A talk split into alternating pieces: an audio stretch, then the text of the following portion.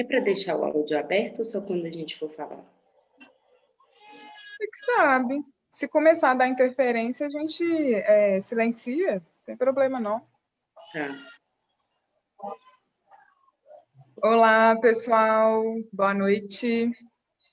Meu nome é Lohane. É, eu trabalho na gerência da Godard Galeria e hoje eu vou ser facilitadora de uma conversa super bacana sobre o livro O que é Encarceramento em Massa, de Juliana Borges. É, eu estou com dois convidados, vou fazer uma pequena introdução deles, vou deixar para que eles se apresentem com maiores detalhes. É, estamos com a Cássia Pinto Coelho, é, ela é advogada, é, ela trabalha com a especialização e discussão sobre a descriminalização do funk e também é mamãe. Cássia, você pode é, falar com mais detalhes sobre a sua trajetória? Posso sim, muito obrigada pela palavra.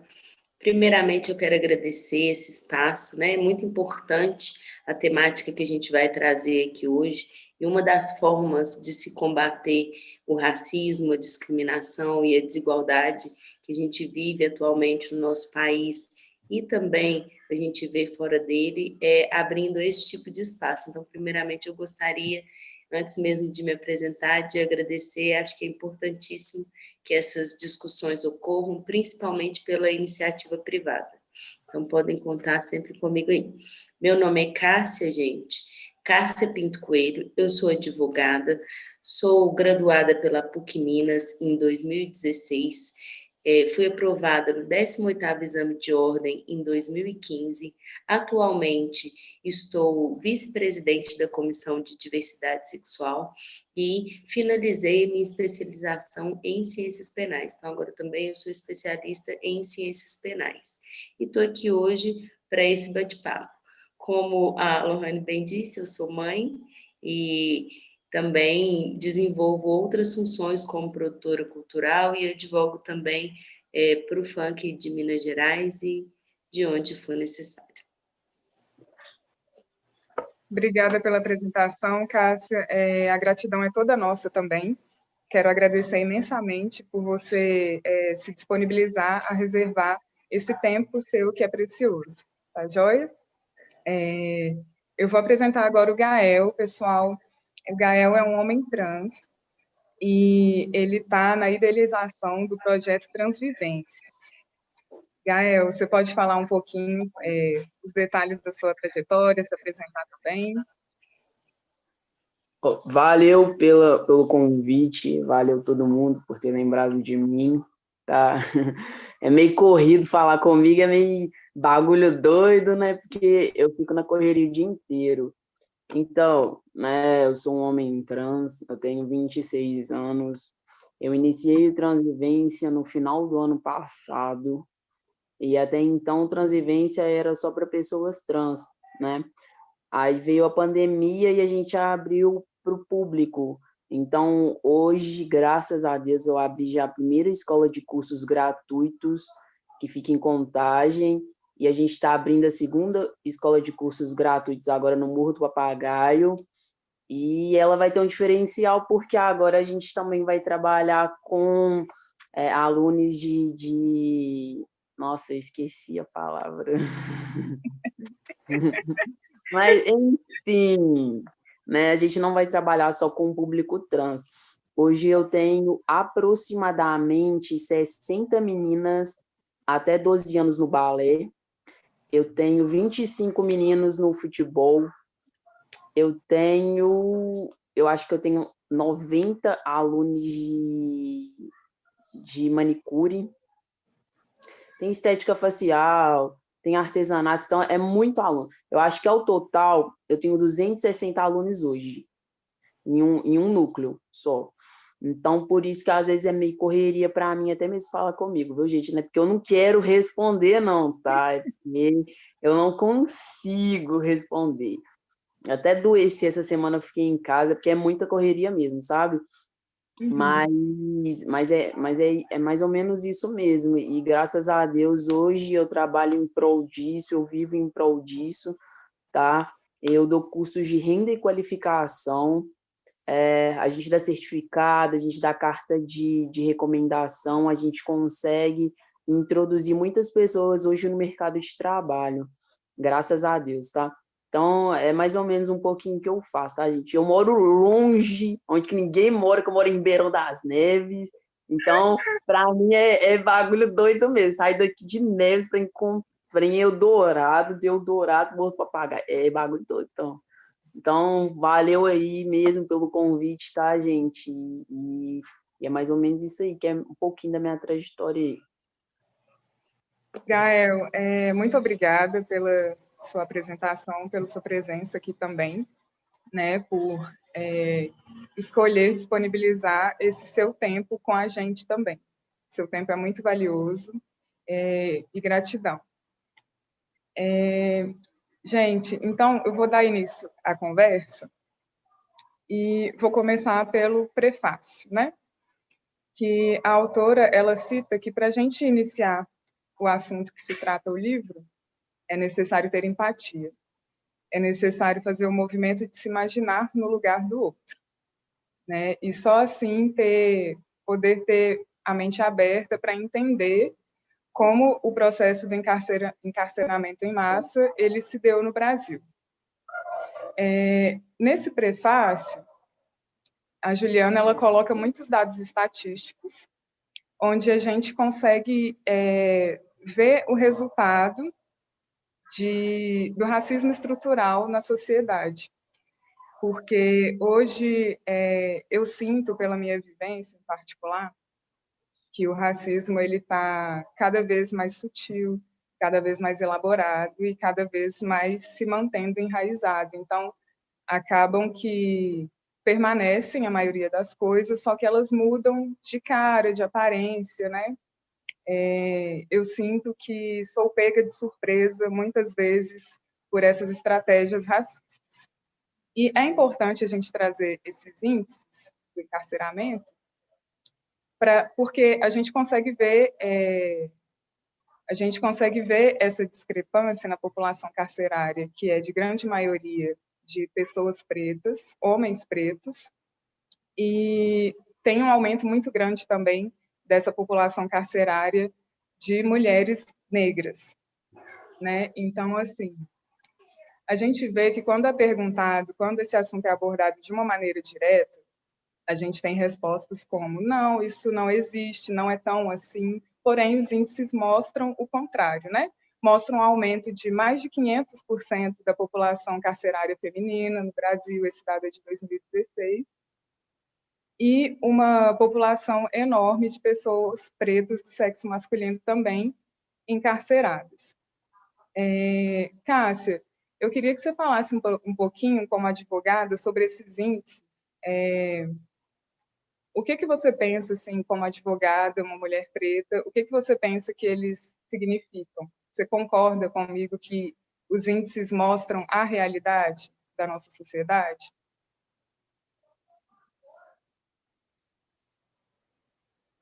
Cássia, eu não estou te ouvindo porque seu áudio está desligado. É porque eu tirei o áudio. Aqui, gente, desculpa, mas então vamos lá. Eu concordo com você em relação à questão dos índices, que eles mostram uma realidade muito brutal, uma realidade genocida, uma realidade de eugenia da população mesmo, que foi assim que a criminalização no Brasil ela teve, né, o enfoque dela foi a eugenia, diferente de alguns outros países em que o enfoque foi capital. Então, aqui foi o encerramento de uma população, o fim de uma população, o branqueamento de uma população. Mas eu acho que toda vez que a gente pensa em, nos dados que é, chegam para a gente, a gente ainda tem que pensar que a situação é um pouco pior, porque ainda tem as subnotificações, ainda tem a questão é, de como os dados são analisados e de quem faz essas análises, de e de quais dados estão disponíveis e de como eles são coletados também. Então, é um processo complexo, né? complexo esse todo de pesquisa, coleta de dados e, e trabalhar os dados. E a gente, olhando isoladamente, já é preocupante. Mas se a gente pensar, a situação ela é muito pior. Então, o que eu vejo é que esses dados refletem essa realidade, mas o dia a dia ainda é muito pior. E as subnotificações, elas existem, e os números são ainda mais dramáticos, eu imagino. Sim, eu também imagino que sejam, né? É... Gael, eu queria que você desse a sua palavra sobre isso como homem trans, é, um homem trans preto.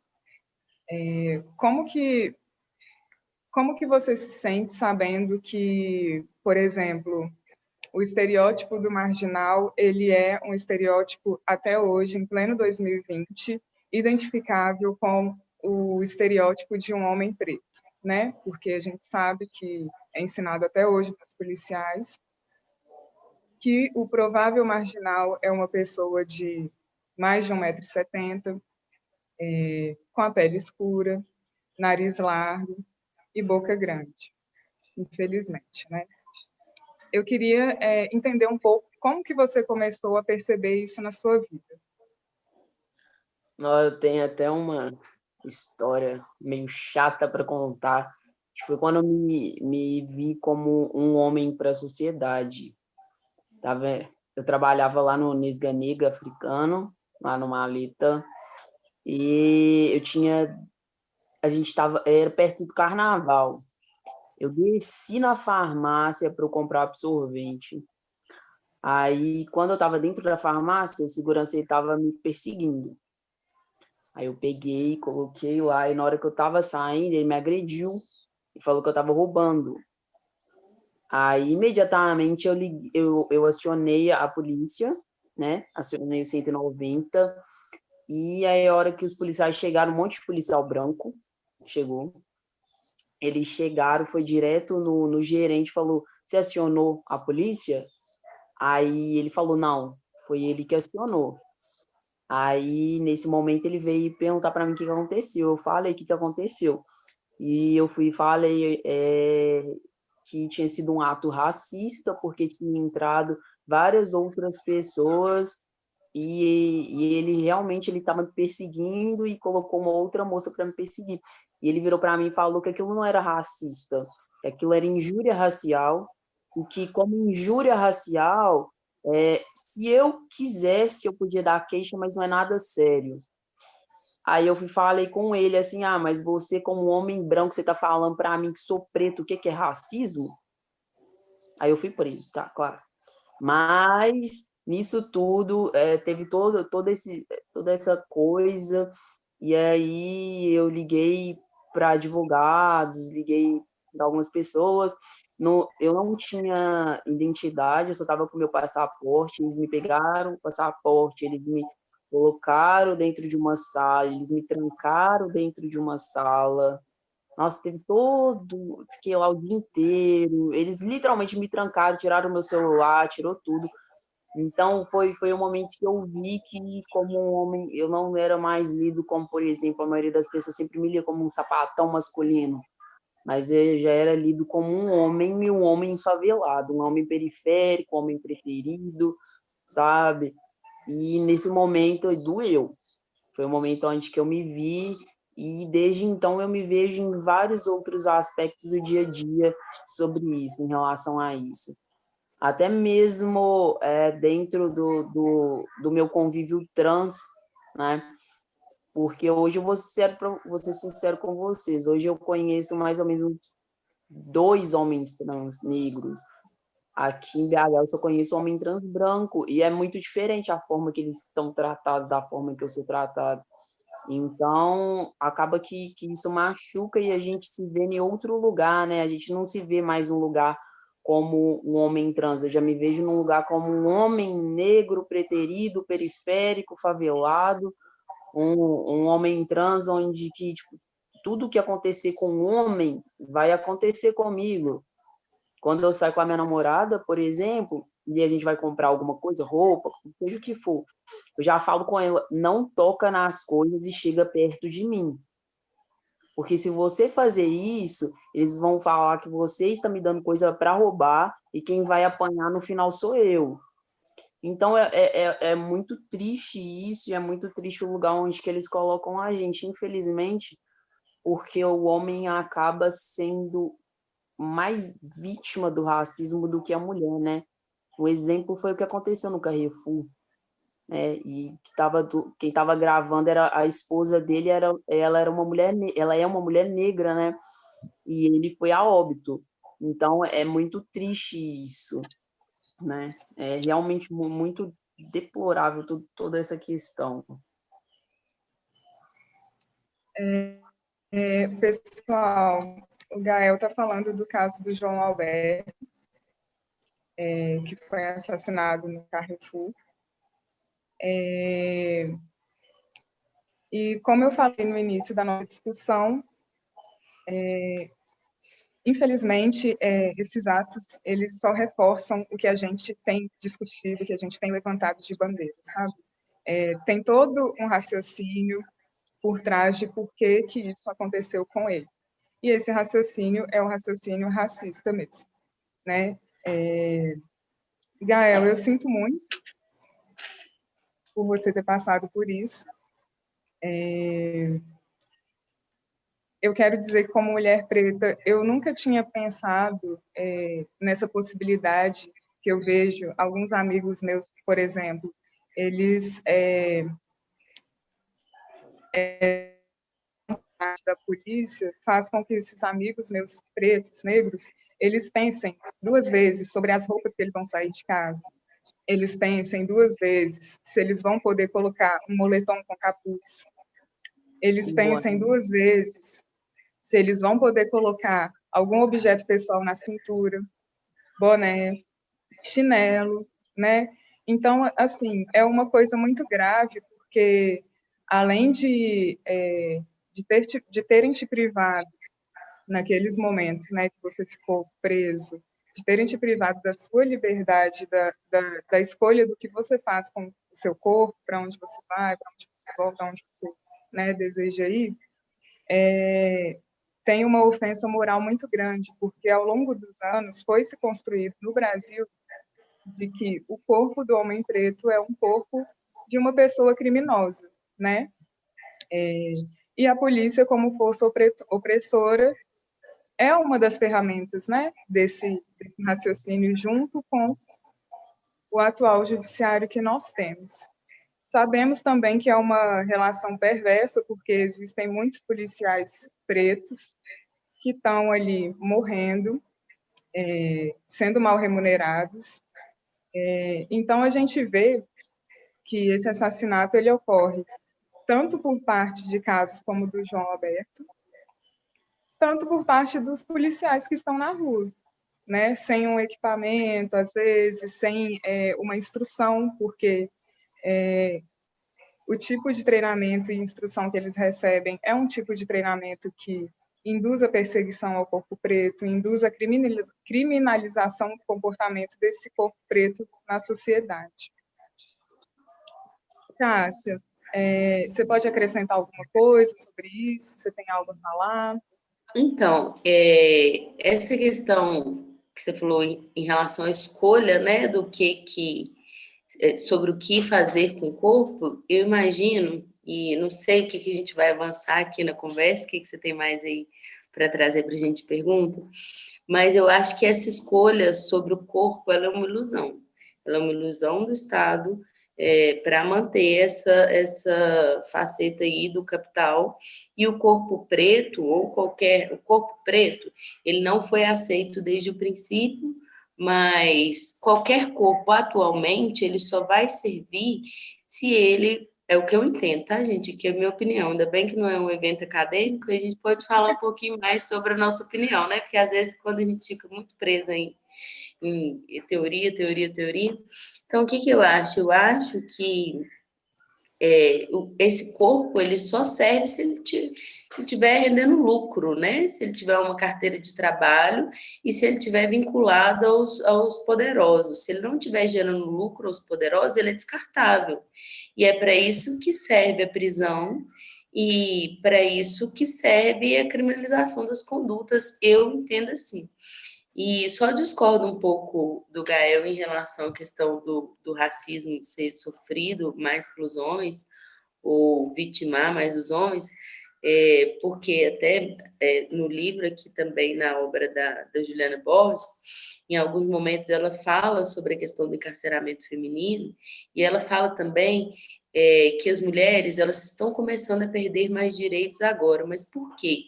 Porque a mulher ela tem menos a perder também do que o homem. Em que sentido? Ela durante muito tempo ela foi propriedade do pai, depois passava para o marido, e ela não, quem, aquela correção, né, como a própria Juliana Borges também ela, ela relata no livro, aquela correção era feita no âmbito familiar. Então, ela sequer ela tinha direitos na sociedade para ela perder aqueles direitos. Né? Ela não tinha a liberdade de ir e vir para ela perder essa liberdade. Então, muito também passa por aí. A gente tem que pensar também nesse ponto, de que, é, além da vítima do racismo ali pela bala, né, a gente tem outros tipos de vítimas pelo racismo. Então, a gente tem a, as vítimas das mulheres que são enfrentam problemas nas filas do SUS, a questão dos partos, né, que durante muito tempo foi uma questão muito problemática das mulheres pretas sequer receberem anestesia para terem seus filhos. Então, tem muitos aspectos que a gente não, às vezes, não volta tanto olhar, mas que também é, vão ali direto de encontro à mulher. Não acho também que é uma coisa de quem sofre mais, sabe? Acho que a gente tem que se unir também e, e juntar todos os oprimidos, porque todos os oprimidos são muito maiores que os opressores e não tem para ninguém. Eu falo bastante, se eu falar demais, você me conta. Não, é, eu concordo com a sua fala, tanto que é, Gael relatou mesmo é, nesse, nessa violência que ele sofreu, que ele estava junto com a namorada dele, que ele fala para ela que não é para ela pegar um produto e chegar perto dele. Então, é, a Juliana Borges ela apresenta é, no livro Encarceramento em Massa, que é encarceramento em massa, o papel da mulher, sabe, é, nessa relação, que quando o companheiro dessa mulher, ou filho, ou pai, alguma pessoa da família, ele é encarcerado, ele é privado da sua liberdade, ela que fica na linha de frente para conseguir uma defesa, né? Ela fica na linha de frente para criar os filhos e assim, abrindo mão da sua individualidade, porque a vida da família para né, em prol daquilo que aconteceu. Então, eu concordo com você, sim, sobre, sobre o papel da mulher e a importância dos oprimidos se unirem. É muito importante mesmo. Tem um dado interessante do IFOPEM, é de que quase 100% dos presos são pais.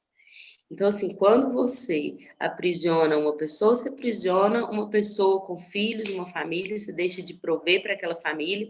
Então, você está fazendo ali, produzindo mais um ser humano que não vai querer se adequar a esse sistema que não atende. Né? Sim, com certeza. É, temos também muitas mães encarceradas, né? É, muitas mães que até hoje vão ter seus filhos e na hora do parto elas é, são obrigadas a terem seus filhos algemadas. Então, aí entra a questão da violência obstétrica, né? Que acontece muito mais com mulheres pretas do que com mulheres brancas. Então, é, é uma coisa estruturada mesmo, né? É feita para, elaborada, na verdade, para atingir todos os âmbitos da sociedade e todos os âmbitos da vida pessoal dessa pessoa, porque eu não sei vocês, eu imagino que sim, mas eu me sinto afetada pelo racismo em todos os âmbitos da minha vida. É lógico que esse, essas fichas elas foram caindo com o tempo, né? A gente não, não eu, eu não vou falar a gente, vou falar por mim. Eu não tive uma criação consciente, de consciência social. Então, é, eu fui me tornando uma mulher negra de acordo com de acordo com o tanto que eu percebia que eu não era aceita né? E aí eu fui percebendo que isso é, cerceava mesmo a minha vida toda, né?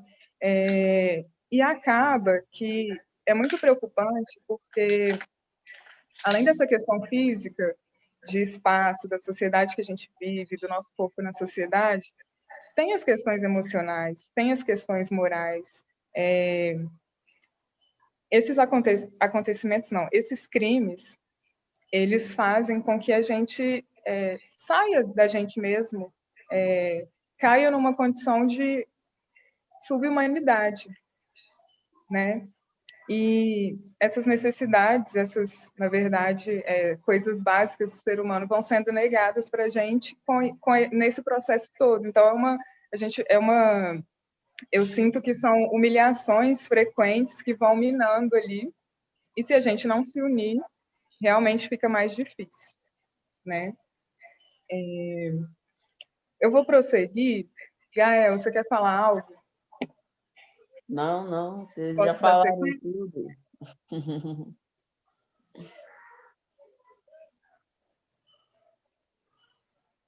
Ah, sim, tem, uma, tem mais uma questão importante que a Juliana cita, é, que é sobre é,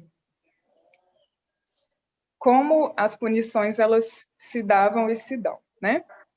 Que é, antes eram punições físicas e aí essas punições elas tinham lá as suas normas de acontecerem.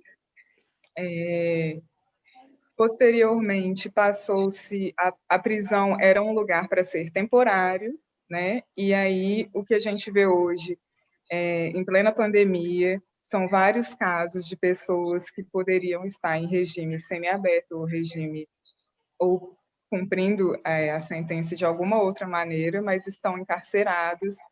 Então, assim, tem muitos casos de homens pretos que é, foram parar atrás das grades por é, situações onde, por exemplo, é, a testemunha era, as testemunhas eram só os policiais que estavam ali, sabe? E aí, é, pode falar.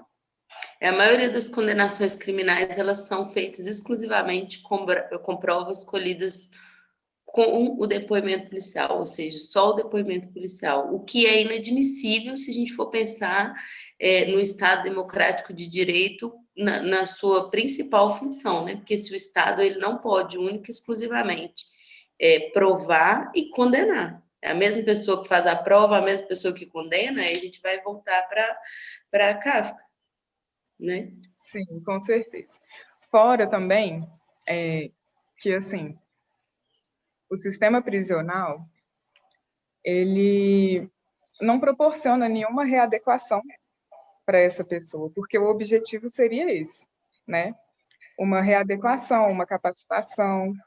É lógico que eu não estou aqui defendendo é, crimes hediondos, mas é muito é, absurdo uma pessoa ficar 10 anos numa cadeia porque roubou comida, por exemplo, sabe? sem direito a ter uma defesa justa, às vezes a pessoa não tem nem condições também. Então, assim, é, a impressão que se passa é que são corpos que ficam ali esquecidos, esquecidos mesmo.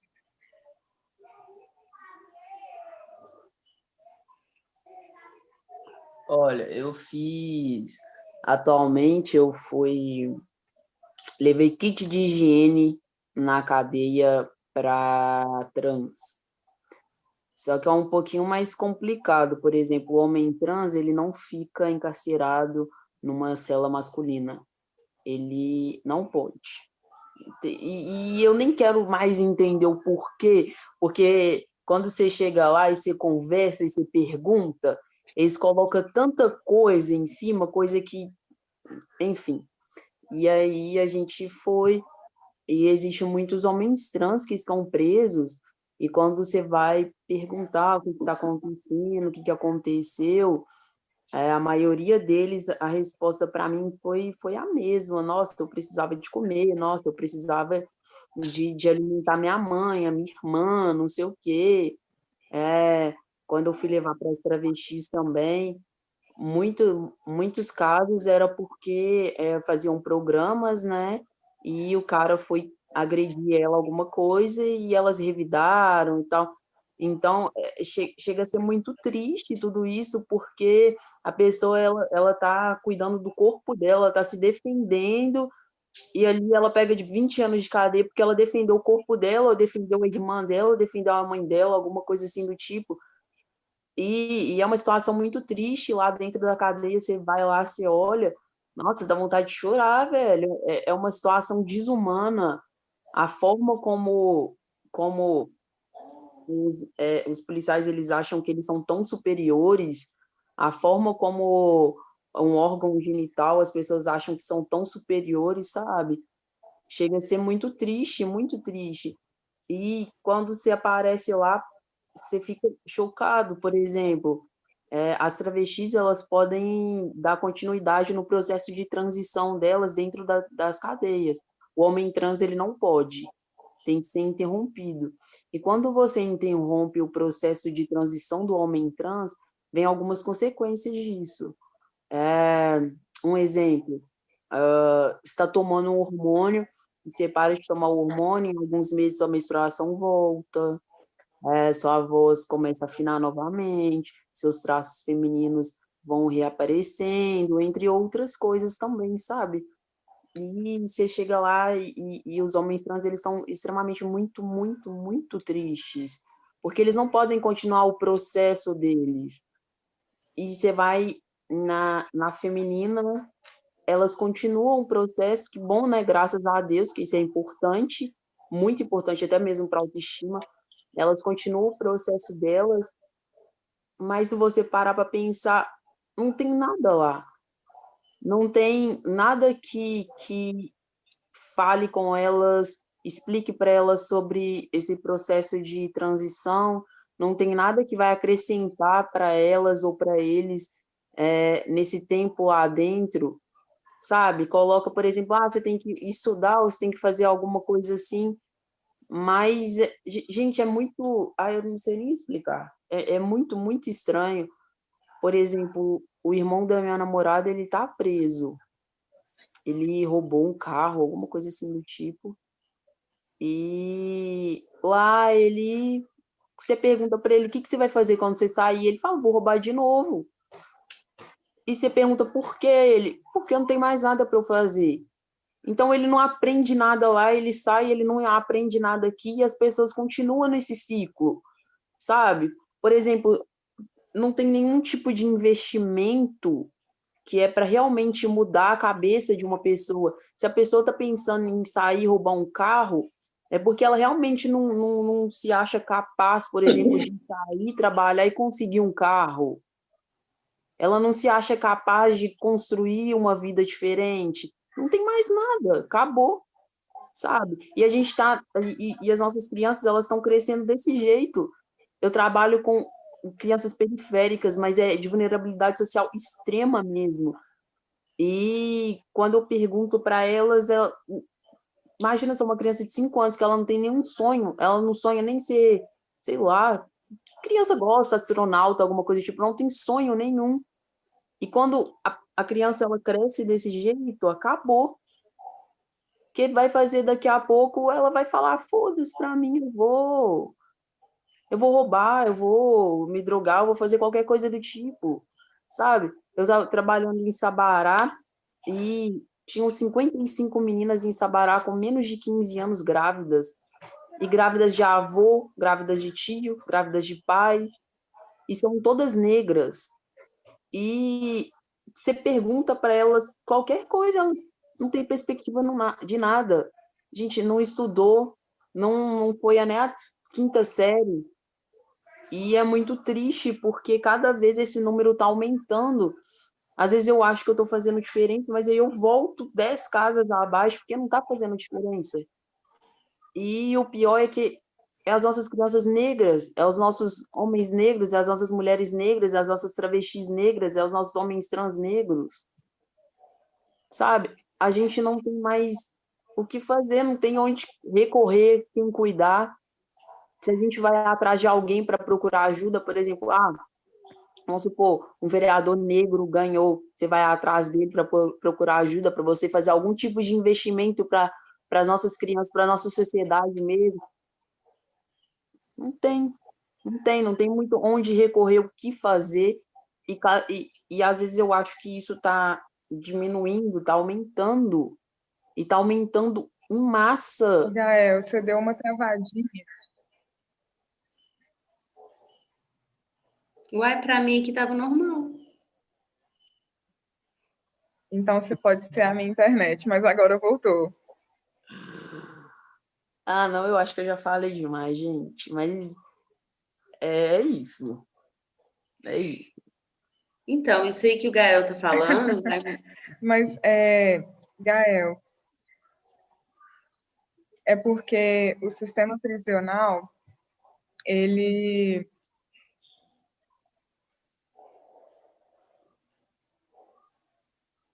Amiga, você tá quente, tá? Tá travando. Você tá normal aqui para mim. Para mim também. Agora voltou, mas antes vocês estavam travando. E esse interno? Aí, voltou, voltou.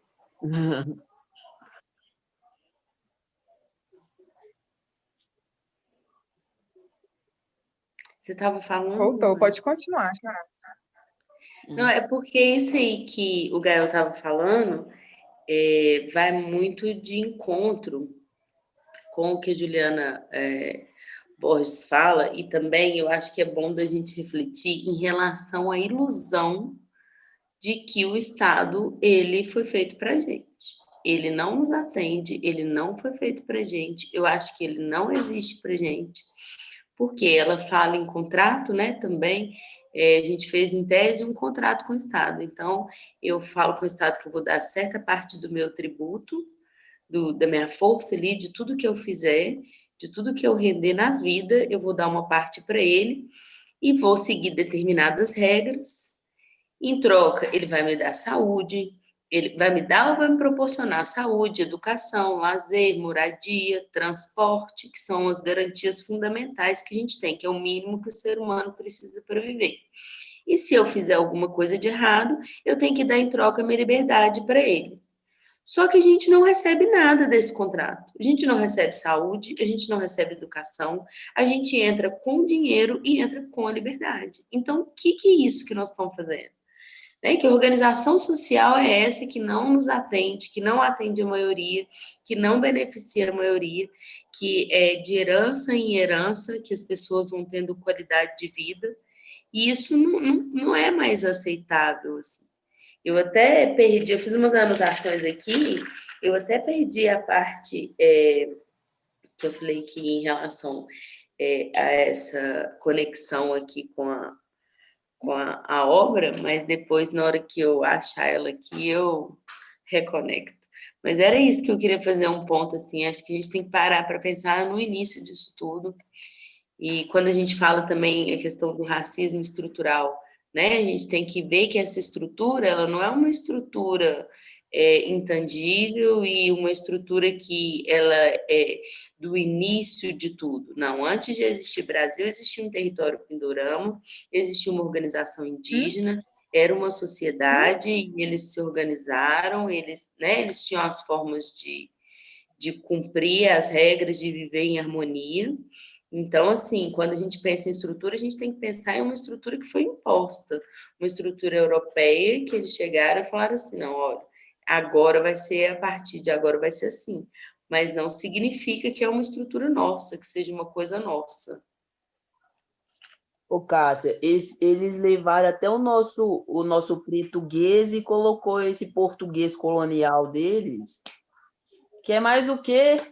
Não, gente, quer mais o quê? Mas não somos a maioria. Por muito tempo, esse, eu acho que todas essas coisas feriram a gente demais e a gente não teve reação à altura.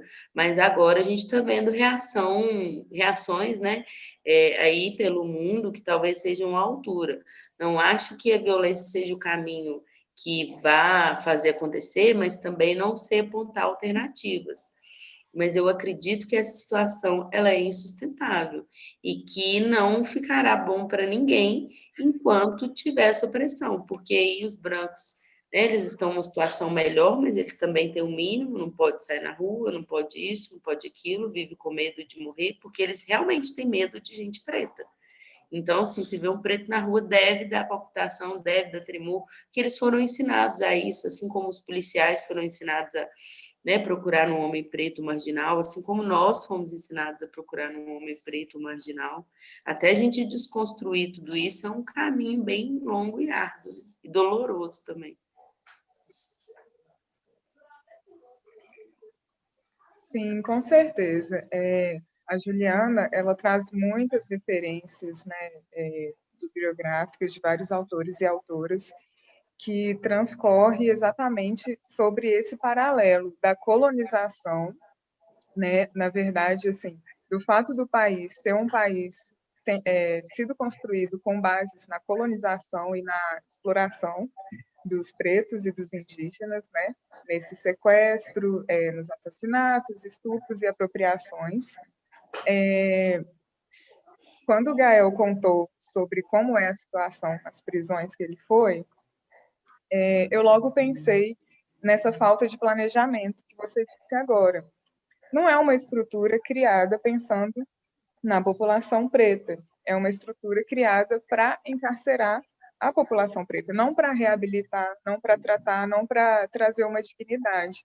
Assim como foi a assinatura da Lei Áurea, né? Porque é, as pessoas pretas elas saíram das senzalas e foram para os quilombos, a Juliana cita isso no, em um dos capítulos, e é, eu vejo isso atualmente, é uma falta de planejamento em prol do que realmente deve ser feito para benefício de alguns e a manutenção do que existe é, de muitos anos, né?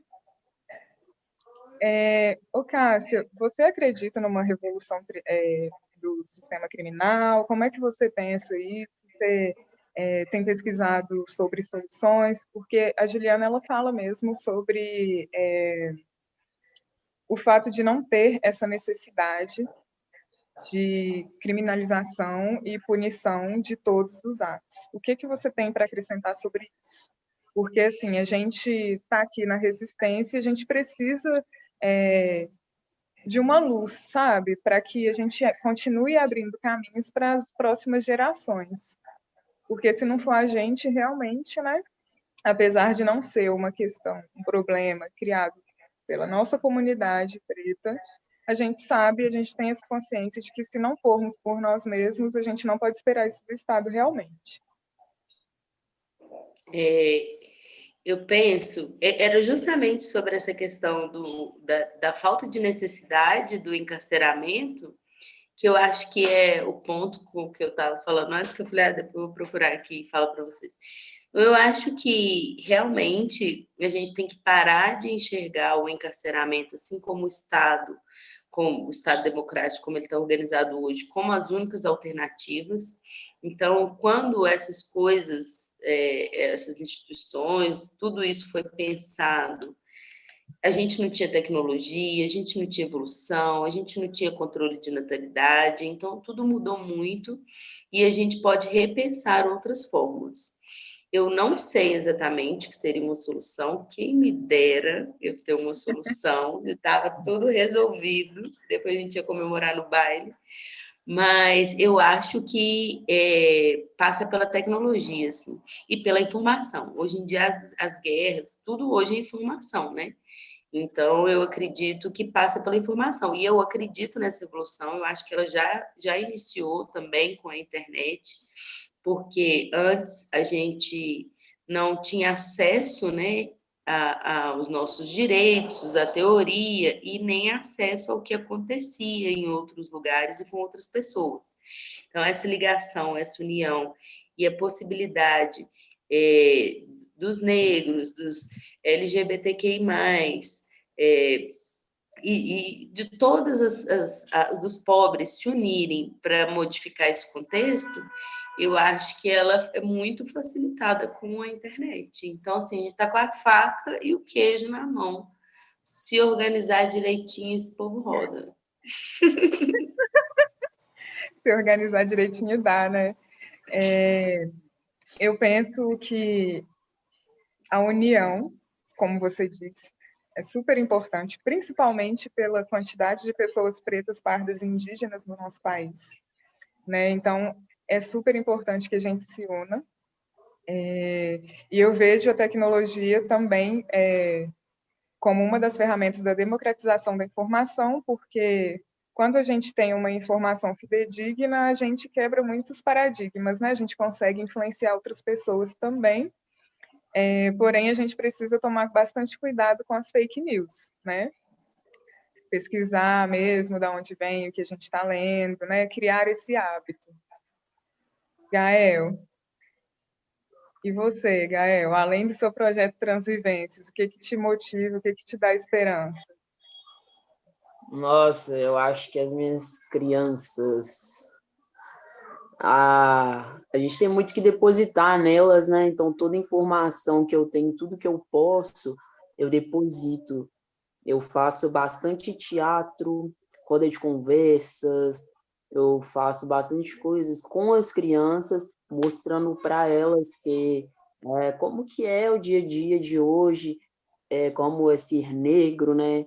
É, essa aceitação que a gente tem que ter de nós mesmos, porque se a gente não se aceita do jeito que é, dói, né? E a gente vai ouvir outras coisas.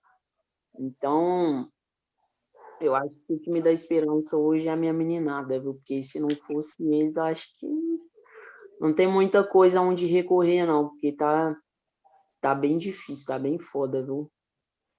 Sim. É, eu acho importante a gente pensar nessa necessidade também de nós entendermos a nós mesmos, sabe? Porque, é, da minha experiência particular, eu me tornei negra a partir de um pensamento racista. Então, assim, demorou muito tempo para eu ver coisas positivas em mim, sabe? Então, é muito importante a gente resgatar mesmo as nossas raízes, que nós somos, nós somos, é, é, nós somos descendentes de reis, rainhas, príncipes, princesas. São tribos variadas que tinham costumes diferentes, muitas vezes vestimentas diferentes, dialetos diferentes. Então, é, buscar essa ancestralidade também me causa um conforto, sabe? Atualmente saiu um filme na Netflix, não sei se vocês viram, ele é, eu não, eu não lembro se o nome é encarceramento, alguma coisa assim do tipo, eu até mando para vocês, mas é de ano, muito tempo atrás, 1945, alguma coisa do tipo, e é o advogado, é um advogado negro, advogado muito famoso negro, e ele defende só casos negros. Então aí ele conta sobre isso, ele conta sobre um caso específico de uma mulher branca que acusa o, o cara que trabalhava para ela, o motorista que trabalhava para ela, de ter estuprado ela. Que aí no decorrer do filme descobre várias coisas. Mas assim, e lá, e lá tem muitas coisas. Gente, lá tem coisa racista demais, demais. Tem uma parte, tem uma plaquinha escrita assim, ó, só para brancos, que é o bebedouro de água. É, lá eles falam assim, não, a gente não gosta de. Eles nem falam negros, eles falam cor escura, de gente escura, coisa assim do tipo. E eu vi ontem eu fiquei assim, chocado, mas nossa, se vocês vi, é, eu acho que é duas horas de filme, mas é duas horas assim de filme que vocês deveriam assistir. Saiu recentemente, tá? Tá no top 10 lá. Você repete o nome só para eu anotar aqui? Eu não lembro se. Eu não lembro o nome. Eu vou pegar para você, eu vou te tá. mandar. Tá. Me eu manda. E aí Manda. depois eu compartilho com a galera também, com o pessoal. Sim, por favor, por favor. É muito importante, é muito bom. De ontem para hoje eu peguei uma trilogia negra antiga que eu tô vendo. Oh, um, esses dias todos que eu tô doente, tô em casa, gente, tô doente, tô em casa. Amanhã eu vou trabalhar. Então aí eu peguei e fui vendo os filmes e, e, nossa senhora, eu nem sei, eu tô tentando ainda como que eu vou falar? Eu acho que eu ainda tô mastigando o filme, mastigando as coisas ainda, porque caraca, se, eu acho que se eu tivesse vivido naquele tempo, eu vou ser sincero, eu tinha cometido suicídio, porque se hoje o racismo para mim é muito forte, Antigamente era surreal, é surreal mesmo. Nossa, Sim. surreal, gente. Daí a importância da gente honrar os nossos antecessores, né? É, eu honro muito a minha bisavó, que foi uma mulher preta retinta que veio da Paraíba para tentar a vida no Rio de Janeiro. Honro muito a minha avó materna, que foi uma mulher negra que sofreu violência doméstica, era uma mulher periférica e ainda assim com toda a luta, toda a resistência, é, que não necessariamente ela era obrigada a ter, né? Porque tem essa questão também. Nós não somos obrigados a ser fortes, nós não somos obrigados, né, a, a ser voz, ensinar e falar sobre esse assunto. Na verdade, esse assunto deveria estar sendo debatido por pessoas brancas, né? Mas enfim, é, honro muito a minha avó por isso. Foi através de muitas coisas que ela abriu mão e muito sofrimento que a minha mãe conseguiu ter os acessos que ela tem hoje. Honro muito minha mãe também, que foi que é uma mulher preta periférica e hoje ela é a primeira doutora da minha família. Então, assim, se não fossem essas se não fossem essas trajetórias, provavelmente eu nem estaria aqui conversando com vocês, né? Pessoal, é... pode falar. Não, eu queria acrescentar uma coisa que antes você falou em relação ao, ao a questão das leis da, da, abolicionistas e tudo e do objetivo delas de encarceramento, mas a gente tem que lembrar que o objetivo do encarceramento no Brasil, ele não era para encarcerar, ele era para matar e para exterminar. Então, teve o Congresso de Raças em Londres, em 1911, em que os representantes do Brasil saíram daqui para defender uma tese lá de que em 100 anos, ou seja, em 2011, não haveriam mais pretos no Brasil. Então, assim, a ideia era de que aqui fosse uma população totalmente europeia. Né? O que ela fala também no livro, que foi incentivado com a imigração e tudo. Tem um podcast muito interessante do IBCCRIM, que é o Instituto Brasileiro de Ciências Criminais, que fala sobre essa questão do encarceramento em massa, e o professor da USP explica bem essa questão da, da, do objetivo de eugenia mesmo da população. Então, o cárcere aqui, ele é para matar. Então, ele era, né, ele teve esse objetivo e ele permanece com, com esse mesmo viés, porque o treinamento não mudou muito, a gente não evoluiu muito em termos de instituição. E outra coisa que eu acho também que a gente tem que pensar é que atualmente o cárcere, a punição, eles são produtos muito, muito rentáveis. Se for olhar hoje na Netflix, por exemplo, as principais séries, as séries que né, a galera mais fala, é Vis-a-Vis, é, teve, antigamente tinha Prison Break, que foi no começo dessa questão das séries, tem prisão feminina, então o cárcere ele vende, ele vende jornal, ele vende série, então por que, que as pessoas vão querer acabar com o cárcere se ela está dando lucro para elas, né? Então, assim, é uma população que está aí invisibilizada, quem está lembrando desses pretos, deixa eles lá dentro, que não vai ter problema nenhum. Eu acho que é mais ou menos assim que o sistema vai caminhando. Tem, é, você falou de série, tem aquela série Orange is the New Black também, super Sim. sucesso, né? Boa! E, isso, tem tudo, e isso tem tudo a ver com é, a imprensa sensacionalista, né? Porque me incomoda bastante essa sequência de, assim, me incomoda bastante o protagonismo preto sempre quando chama atenção é alguma notícia sensacionalista, é alguma tragédia, é relativo a alguma coisa hedionda que que não é só isso que representa a gente, sabe? Não é só sobre isso que se trata a negritude. E assim, é, eu fico pensando, por exemplo, e a trajetória dessas pessoas que são assassinadas? E a trajetória dessas pessoas que são encarceradas, sabe? A pessoa tem uma família, a pessoa e o legado delas, entendeu? É muito importante a gente também é, ter uma união nesse sentido de contar as nossas histórias, de contar histórias é, das pessoas da nossa família, sabe?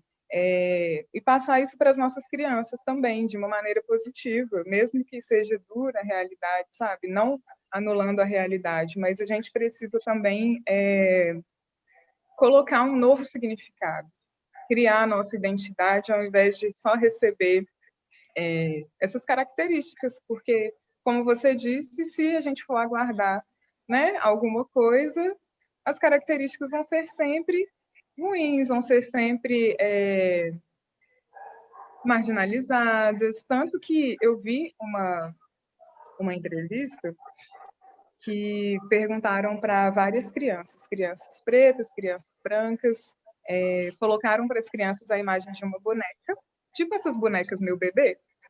Aí colocaram uma boneca é, branca e perguntaram para essas crianças, crianças que deveriam ter mais ou menos de seis a sete anos, e perguntaram para elas como você acha que é essa boneca? Você acha que é, o que que você pensa sobre essa boneca? né? E a figura da bonequinha branca. E aí as crianças, nossa, eu quero que ela seja minha filha, eu vou cuidar, ela tem cara de ser boazinha, eu quero pensar um nome muito lindo para ela, quero brincar todos os dias. E quando foi perguntado sobre a boneca preta, é, as crianças elas não tinham a mesma reação, elas tinham uma reação contrária. Nossa, eu não quero brincar com essa boneca, tenho medo dela. Eu acho que ela não é legal. É, não quero dormir com essa boneca no meu quarto. Então é muito preocupante, sabe? Essa imagem que pessoas pretas é, tinham e têm até hoje. É... Então é isso, galera. É, você tem mais alguma coisa para falar? Porque estou pensando em encerrar. E aí eu gostaria de encerrar honrando Juliana Borges. Vocês têm mais alguma coisa para falar? Tem não. Não, eu quero só agradecer, gente. Foi muito bom, muito legal. Essa questão que você falou é muito importante da valorização da imagem do preto. A gente tem que se unir também entre a gente, relacionar entre a gente. Não adianta nada a gente ficar fazendo campanha de vida negra importa e na hora de relacionar a gente não relacionar, não dar emprego, não ter amigo preto, não ter namorada preta, não ter namorado preto. Então a gente tem que pensar nisso, construir Sim, famílias pretas manter o patrimônio na mão das famílias pretas, né? Porque também as pessoas que ascendem, geralmente, elas acabam é, ficando com pessoas mais claras e aí o patrimônio também vai clareando. Então a gente tem que manter patrimônio porque é só com patrimônio que a gente também vai conseguir fazer revolução. Né? A gente precisa de dinheiro para fazer revolução na sociedade capitalista. Verdade. É, negras não importa só na internet, né? Importa na vida real. A galera tem que sair da internet parar de achar que tudo é like, sair da internet e vidas negras importam é na vida real. Tá acontecendo algum ato racista, eles não interferem, nem nada do tipo. Já vai postar na internet alguma coisa do tipo. Então não tá importando. Não importa só na internet, Fraga. A gente está aqui em carne e osso, o que importa é aqui, agora. Exatamente. É... A gente precisa mesmo de de que pessoas brancas pensem cada dia mais o que, que eu posso fazer para né, ajudar essas pessoas, o que, que eu posso fazer para é, sair da minha zona de privilégios e, e ter esse olhar empático mesmo. Eu queria agradecer muito, gente, a presença de vocês, sabe, foi ótimo, é, ainda mais assim, depois de tudo que aconteceu esse ano, é um respiro, sabe? A gente poder conversar sobre isso, é, poder fazer com que a nossa voz ecoe nesse momento. É, eu deveria ter feito isso no início, mas eu vou enaltecer Juliana Borges. É, a, é, o livro que eu li, O que é Encarceramento em Massa, foi esse daqui, que é uma edição de 2018. E nele está escrito as informações sobre Juliana.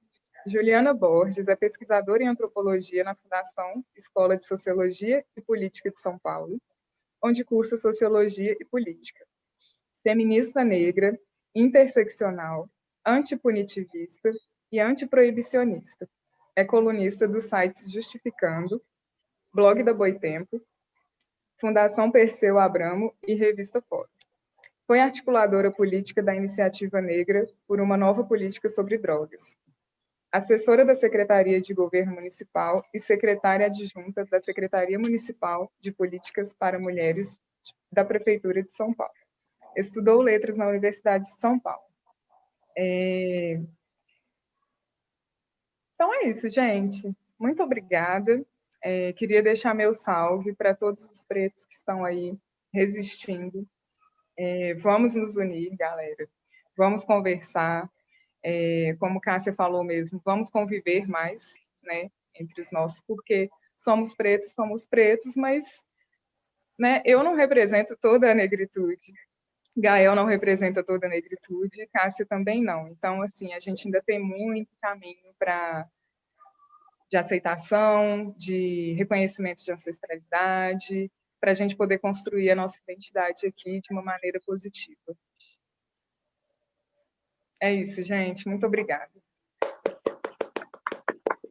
Valeu, gente. Estamos juntos. Precisando, a gente está aí.